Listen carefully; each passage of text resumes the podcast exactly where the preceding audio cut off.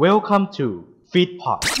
ีครับคุณกำลังฟัง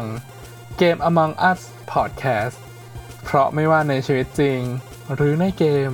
คุณคือผู้เล่นกับผมอาร์ตกันทรหลีนวรัตน์ครับ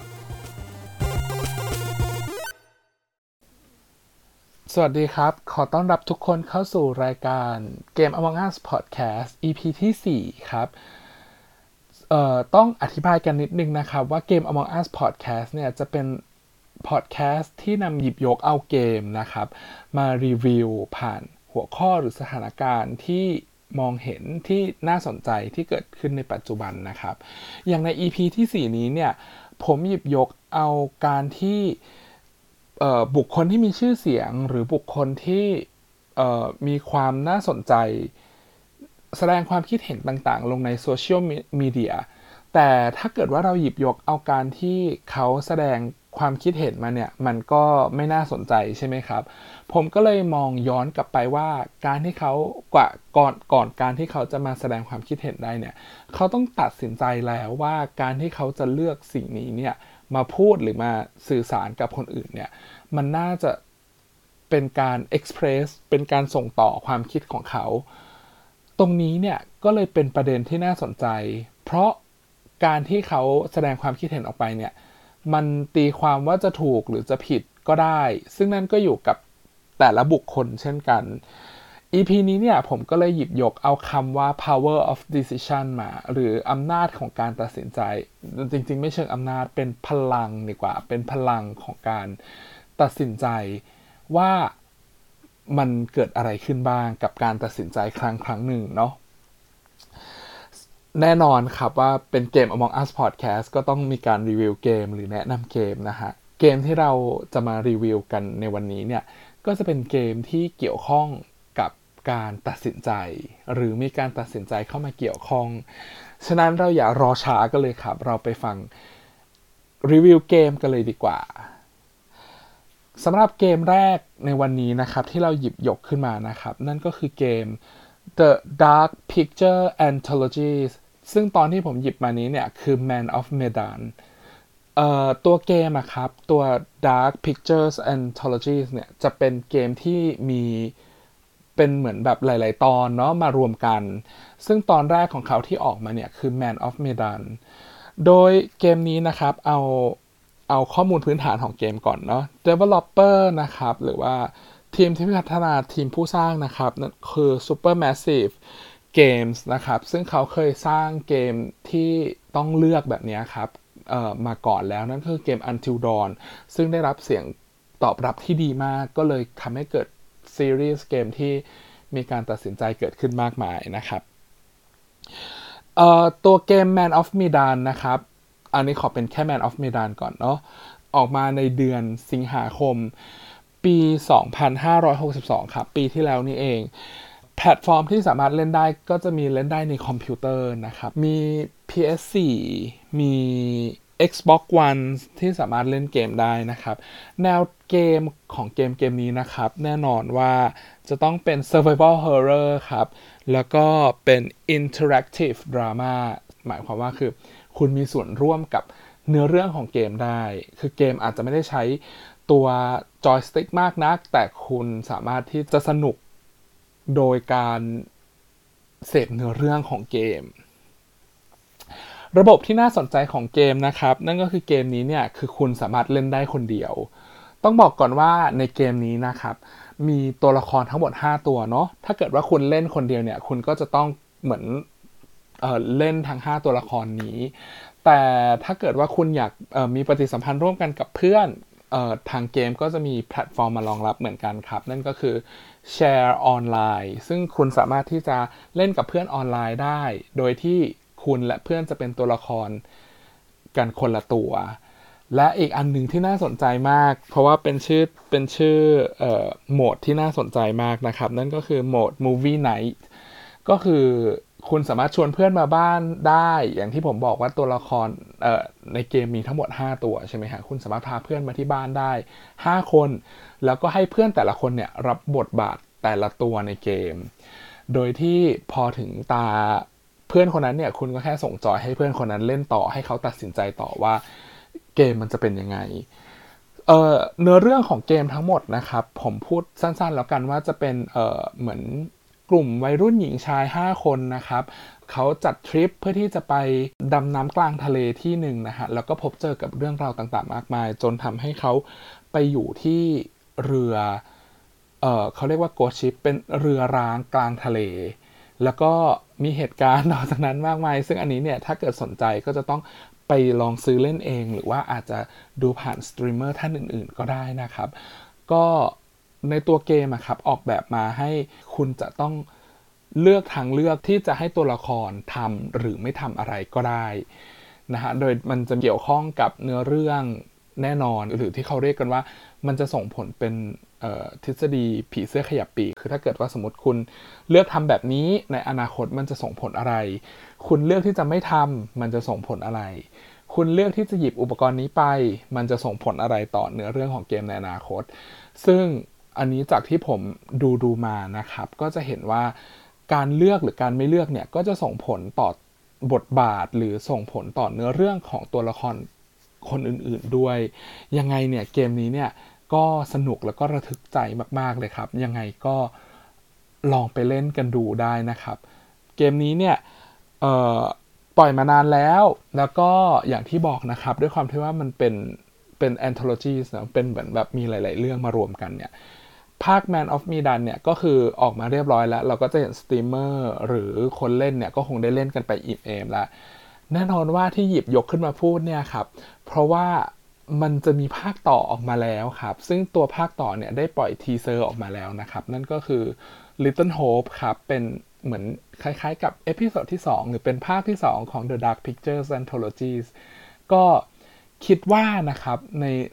น่าจะออกมาภายในปี 2020 เนาะเพราะว่าตอนที่เขาประกาศเนี่ยมันยังไม่มีสถานการณ์โควิดขณะนี้ยังไงก็ฝากติดตามเกมนี้ด้วยนะครับส่วน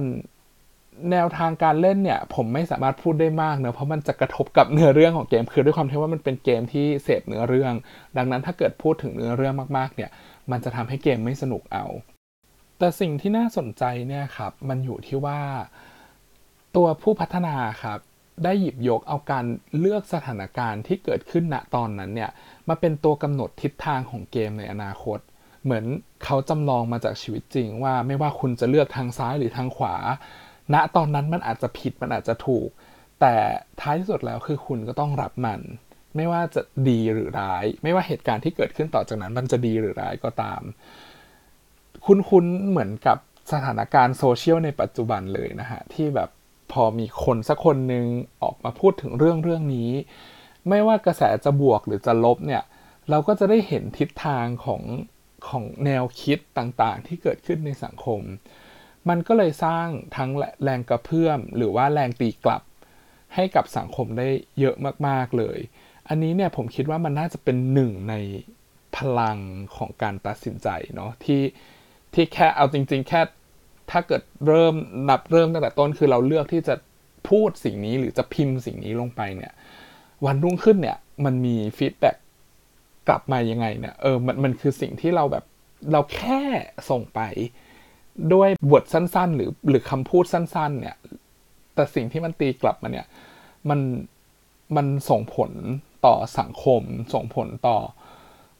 อะไรหลายๆอย่างมากๆเลยดังนั้นเนี่ยผมคิดว่าเนี่ยคือหนึ่งใน powers of decision หรือพลังของการตัดสินใจเกมแรกก็เอาสั้นๆไปก่อนนะครับเพราะว่าจริงๆแล้วอยากให้ไปเล่นเองเพราะมันเป็นการเสพเนื้อหาของเนื้อเรื่องเกมไปในตัวด้วยยังไงเนี่ยไปฟังเกมที่2กันต่อนะครับว่าเกมที่2เราจะพูดถึงเรื่องอะไรกลับมากันต่อครับกับเกม Among Us Podcast EP ที่4ในช่วงแรกนะครับเราได้พูดถึงเกม The Dark Anthology Man of Medan ไปนะครับก็เราก็จะเห็นเนาะว่า การที่เราตัดสินใจเลือกมันอาจจะส่งผลต่อตัวละครอื่นๆส่งผลต่อเนื้อเรื่องของเกมที่คุณเล่นนะครับนั่นหมายความว่าคือตอนจบมันก็จะมีหลายรูปแบบมากๆอุ๊ยอันนี้สปอยล์ป่ะเนี่ยไม่น่าจะสปอยล์หรอกคุณก็สามารถที่จะแบบเหมือนทำให้มันเป็นตอนจบของคุณเองได้อะประมาณนี้ซึ่งมันก็เลยเป็นความน่าสนใจน่าตื่นตาตื่นใจของเกมเนาะในช่วงแรกอันนี้คือเหมือนตีง่ายๆว่าจากจุดหนึ่งสู่อีกหลายๆจุดประมาณนี้แล้วกันแน่นอนว่าเกมที่2ที่เราจะหยิบยกมาพูดนี้เนี่ยมันจะเป็นเหมือนการพูดถึงเหตุผลก่อนการตัดสินใจโอเคหลายคนอาจจะยังงงอยู่ดังนั้นเนี่ยไม่เป็นไรเดี๋ยวเราจะมาอธิบายเนื้อหาของเกมซึ่งเกมที่2ที่เราหยิบยกขึ้นมาพูดในวันนี้เนี่ยคือเกม The Last of Us ขอเป็นภาคแรกก่อนละกันนะครับแต่จะบอกนิดนึงว่าในอาทิตย์นี้ที่ผมอัดพอดแคสต์นี้อยู่นะครับภาคที่2มีข่าววางจำหน่ายแล้วนะครับในวันศุกร์เนาะวันศุกร์ที่19มิถุนายนก็ถ้าเกิดใครสนใจหรือว่าเป็นแฟนของ The Last of Us เนี่ยก็สามารถที่จะไปซื้อแล้วก็มารีวิวเกมให้ฟังกันได้นะครับอยากรู้เหมือนกันว่าเกมนี้จะเป็นยังไงเนาะตั้งหน้าตั้งตารอเหมือนกันเพราะว่าภาคแรกทำไว้ค่อนข้างน่าสนใจเลยทีเดียวนะครับโอเคก่อนที่เราจะพูดถึงเรื่องนั้นเรามาเข้าใจข้อมูลพื้นฐานของเกมกันก่อนดีกว่าโดย developer ของเกม The Last of Us เนี่ยนะครับคือ Naughty Dog Production นะครับวันที่วางจำหน่ายเนี่ยคือปี2014นะครับแต่ตอนนี้ผมยังรู้สึกว่าเนื้อเรื่องของเกมมันก็ยังแบบมีความน่าสนใจอยู่เลยเนาะยังลืมไม่ลงเลยฮะแพลตฟอร์มที่สามารถเล่นได้นะครับมี PS3 โอ้เก่ามากเลยแล้วก็ PS4 นะครับซึ่งตัวจริงๆแล้วแบบ PS4 ก็แอบเก่าแล้วเนาะเพราะเขามีข่าวว่าจะปล่อย PS5 ออกมาแล้วสไตล์ของเกมนะครับจะเป็นแอคชั่นแอดเวนเจอร์ครับแล้วก็บวกเข้ากับ Survival Horror อีกแล้วโอเคสำหรับใครที่ไม่ชอบ Survival Horror นะครับอาจจะต้องเปลี่ยนเป็นไปดูแทนไปดูสตรีมเมอร์หรือว่าให้คนอื่นให้เพื่อนของคุณหรือให้แฟนของคุณเนี่ยหรือให้ครอบครัวของคุณนะครับมาเล่นให้คุณดูแทนแล้วกันเนาะเพราะว่าบางทีผมก็เป็นสายดูเกมเหมือนกันนะครับ โดยเนื้อเรื่องนะครับเริ่มเล่าจากการที่โลกของเรานะครับได้ติดเชื้อจากเชื้อรากลายพันธุ์สายพันธุ์หนึ่งนะครับที่ชื่อคอร์ดิเซปโดยที่เชื้อราอันนี้เนี่ยเมื่อติดแล้วเนี่ยจะทำให้คนเนี่ยว่ากันง่ายๆก็คือกลายเป็นซอมบี้นั่นแหละฮะทำให้มันแบบอยากที่จะต้องแพร่เชื้อต่อไปเรื่อยๆเรื่องเนี่ยเริ่มต้นจากการที่ตัวละครชายตัวละครหนึ่งชื่อว่าโจเหมือนอยู่ท่ามกลางการเอาชีวิตรอดจากการถูกเชื้อเนี้ยนะครับระบาดก็คือเหมือนต้องเอาชีวิตหนีเอาชีวิตรอดนะไปพร้อมกับลูกสาวของเขานะครับเรื่องก็เล่าต่อมาเรื่อยๆจนมีเหตุการณ์ที่เกิดขึ้นกับตัวเขาเองพูดตรงนี้พูดได้ละกันว่าก็คือหลังจากที่เขาหนีออกมาตัวโจหนีออกมากับลูกสาวของเขาอะครับก็คือมันเกิดเหตุที่ทำให้ลูกสาวของเขาเนี่ยเสียชีวิต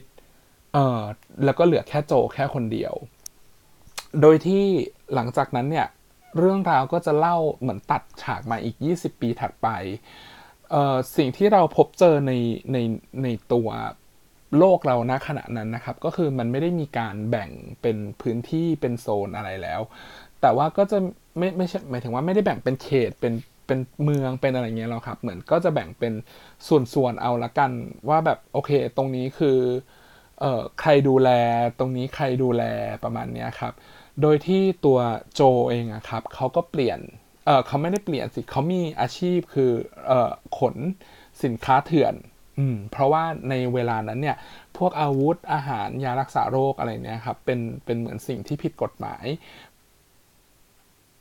โดยโจนะครับก็ได้รับมอบหมายภารกิจให้พาเด็กหญิงนะครับที่ชื่อว่าเอลลี่เนี่ยนะครับ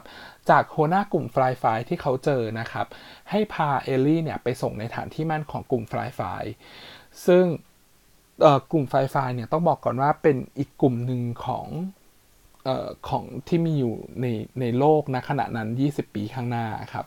ก็จะเป็นกลุ่มที่อยู่ตรงข้ามกับกลุ่มที่กำลังควบคุมสถานการณ์อยู่ณขณะนั้นเนาะก็โจเองเนี่ยก็ต้องพาเอลลี่ไปส่งให้ที่ฐานที่มั่นของกลุ่มนั้นนะครับ โดยในระหว่างการเดินทางไปเนี่ยก็จะมีเรื่องราวต่างๆเกิดขึ้นมากมายทำให้เราเหมือน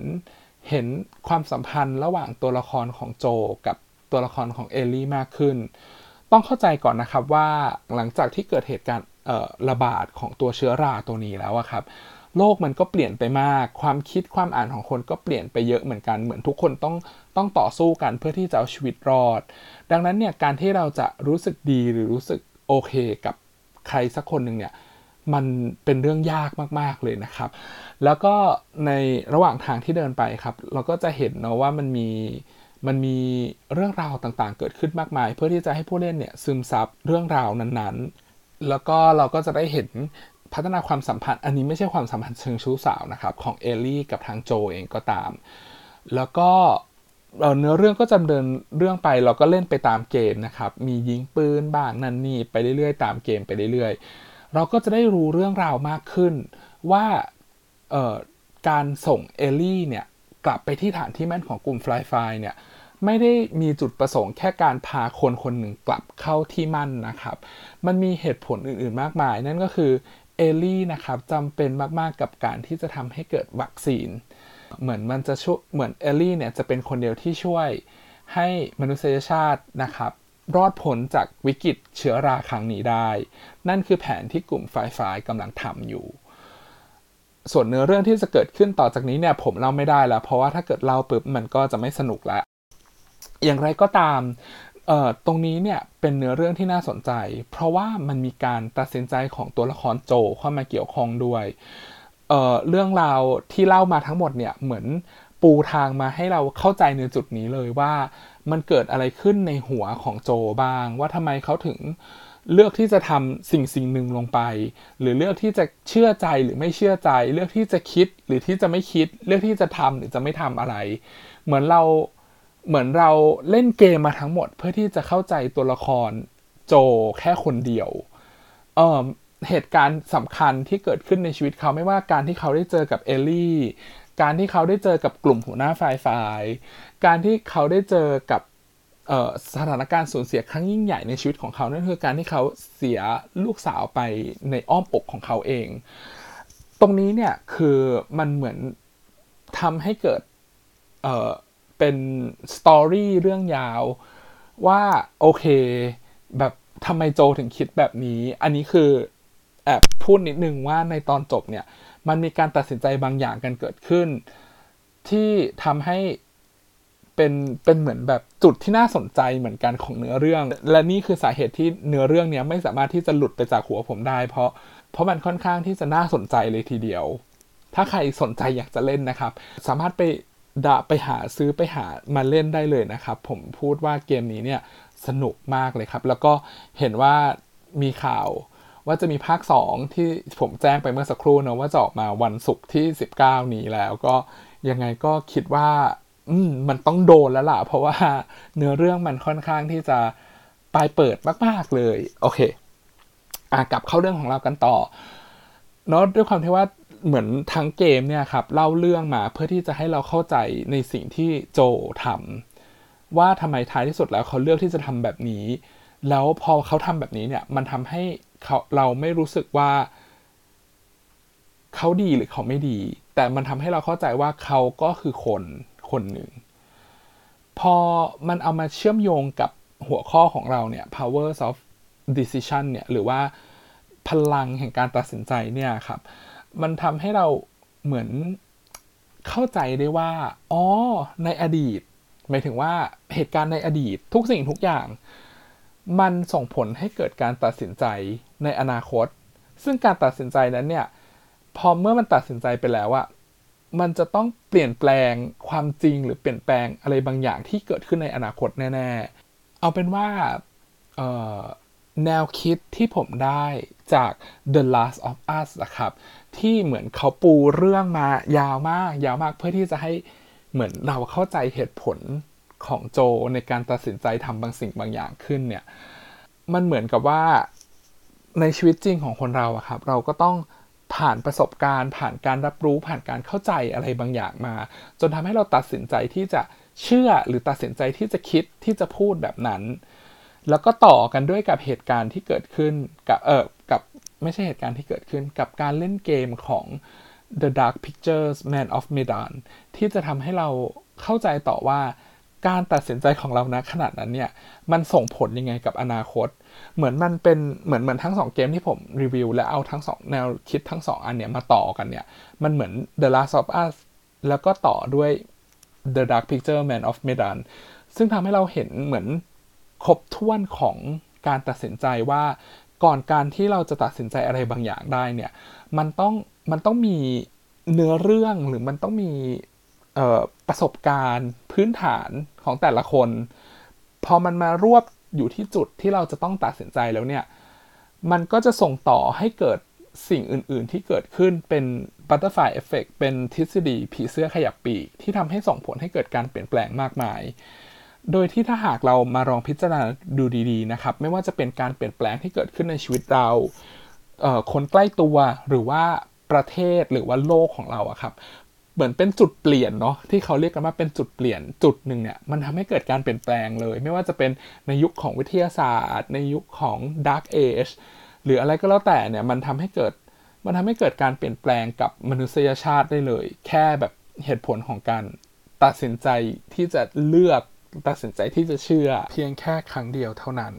และนี่เองนะครับก็เป็นสิ่งที่ผมได้นะครับจากการตกตะกอนความคิดผ่านหัวเรื่อง Power of Decision หรือพลังแห่งการตัดสินใจจากทั้ง2เกมนะครับ The Last of Us ที่กำลังจะมีภาคต่อในวันศุกร์ที่19มิถุนายนนี้นะครับปี2563เนาะแล้วก็เกมที่เป็นAnthology นะฮะหรือเป็นเกมที่มีหลายๆตอนเนาะอย่าง The Dark Pictures Anthology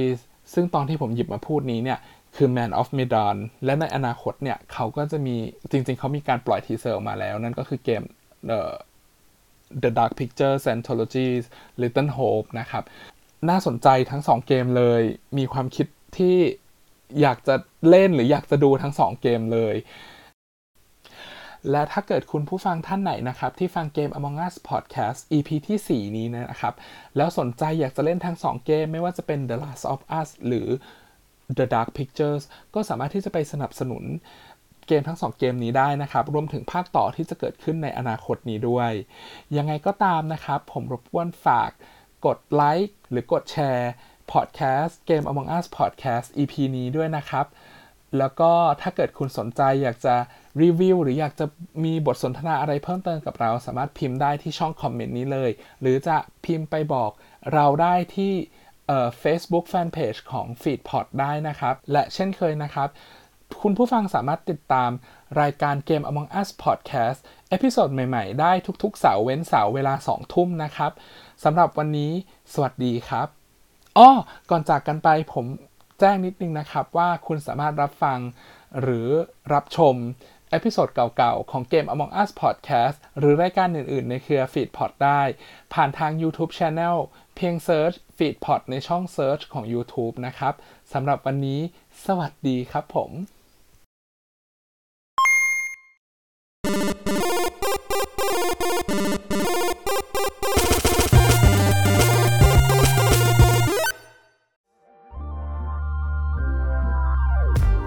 ขอบพระคุณที่เข้ามารับฟังรายการของเราจนจบอย่าลืมเข้ามาติดตามและติชมได้ในทุกช่องทางโซเชียลมีเดียติดต่องานและลงโฆษณาได้ทาง feetpod2019@gmail.com ท่านมาเราดีใจท่านจากไปเราก็ขอขอบพระคุณ FeetPod Feed Happiness in Your Life with Our Podcast